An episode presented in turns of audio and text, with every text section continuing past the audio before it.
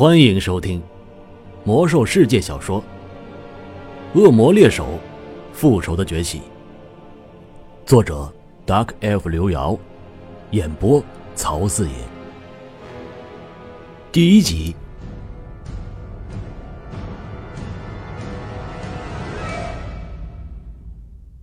这个曾经被人称为塔纳利安丛林的地方，在饱经兽人部落洗劫与恶魔的摧残之后，已经变成了一块这样的不毛之地。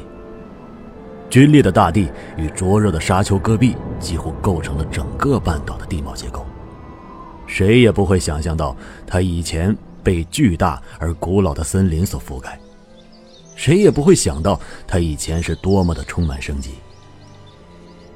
而现在，他的天空中总是漂浮着橙色浑浊的浓云，空气中总是若有若无的流淌着灼热的邪能与刺鼻的硫磺味这里的太阳似乎永远都不会落山，炎热的像个地狱。路过此地的人宁愿称其为“地狱火半岛”。没有人愿意在这里待下去，除了那些疯狂的朝圣者、走私犯、杀人狂。他们可能会冒险在这里住上一阵。只有恶魔才会觉得这里是个好地方。科加纳星魁是个惯偷，他在一次预谋偷窃女伯爵那颗几乎有拳头那么大的纯净魔力钻石的行动中被捕获，然后被流放到了外域。在被典狱官扔进传送门后，他稀里糊涂的就跟着拾荒者。经赞加沼泽，一路走到了纳格兰，最终到了沙塔斯城。科加纳星魁也是一个优秀的剑士，他在被抓捕之前，曾经用他腰上的那把军刀割开过好几个全副武装的骑士的脖子。当然，这肯定不是他最好的一次成绩，因此他混迹于沙塔斯城贫民窟的时候。在一次械斗中被一名占星者发觉。最近，他作为沙塔斯的占星者的探子，被派往到外域各地执行追踪任务。而现在，他正受托在地狱火半岛追踪一支负责护送太阳王凯尔萨斯逐日者的宝物的队伍。科加纳在这个死亡之地已经待了三天两夜。他的包裹里的面包早就已经吃光了，水也所剩无几。根据他所打听到的情报，会有一支血骑士部队护送着一个神秘宝物，经过他这个位置，走到港口，搭船到虚空风暴。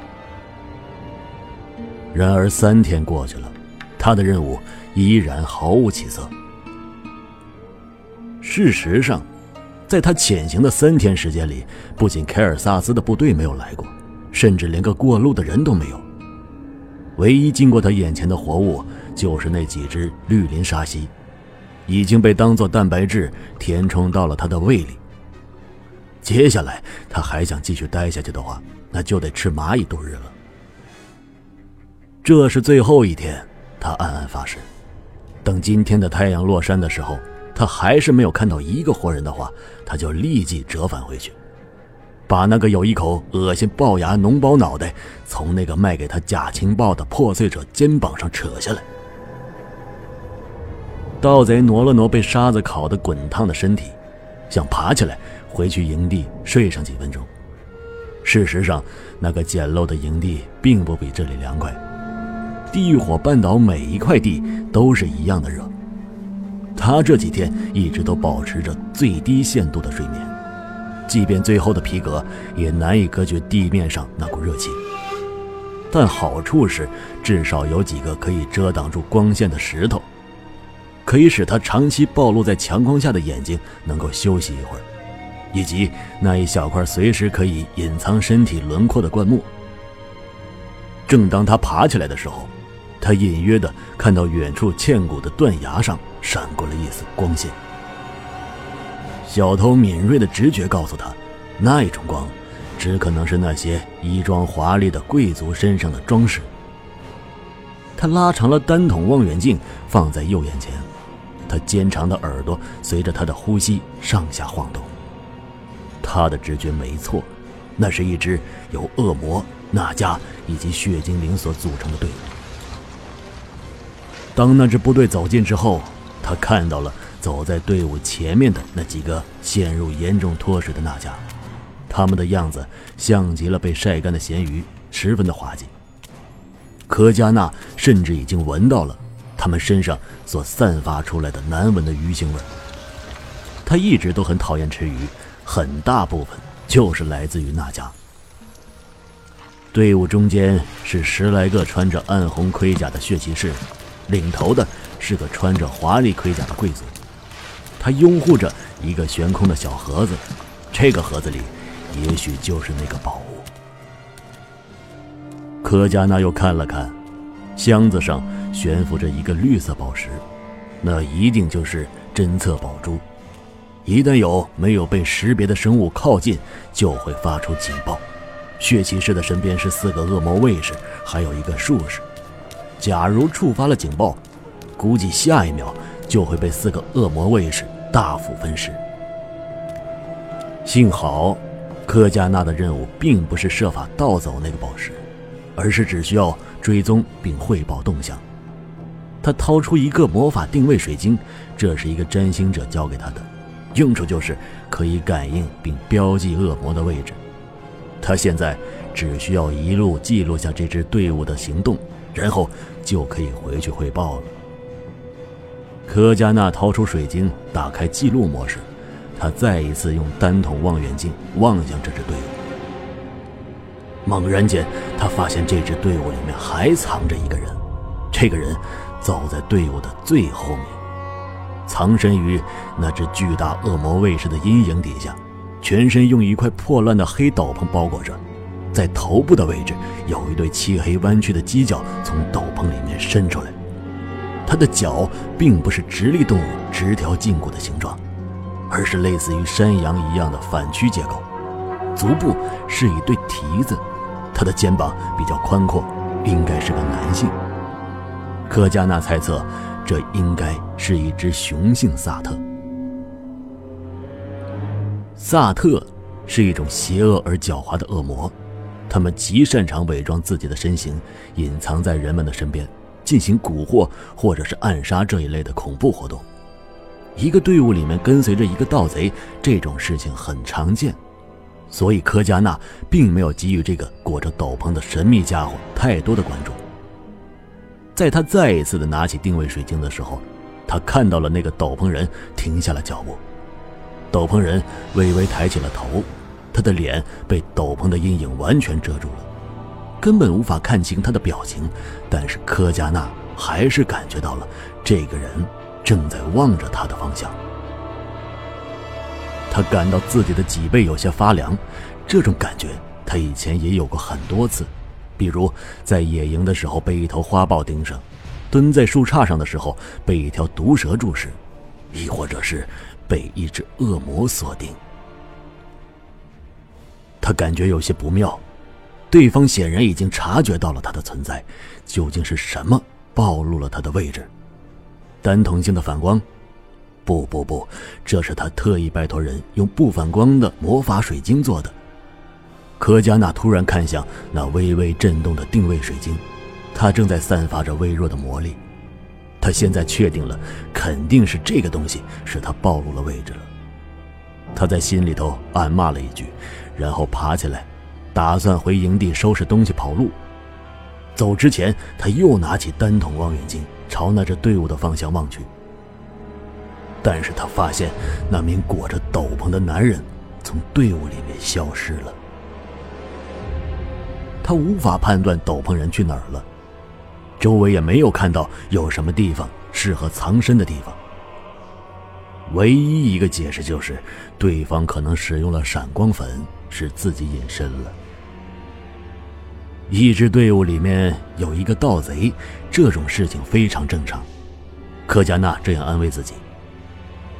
科加纳骑着一只轻装塔布羊，悄悄地跟在这支队伍不远处，借助石林和废墟来隐藏自己。